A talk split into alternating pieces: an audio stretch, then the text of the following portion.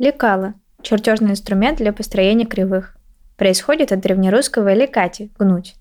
От того же корня пошли слова лук и лукавый. То, что лекалы используют в швейном деле, породило выражение по одному лекалу скроены, то есть похожие, созданные по одному образцу.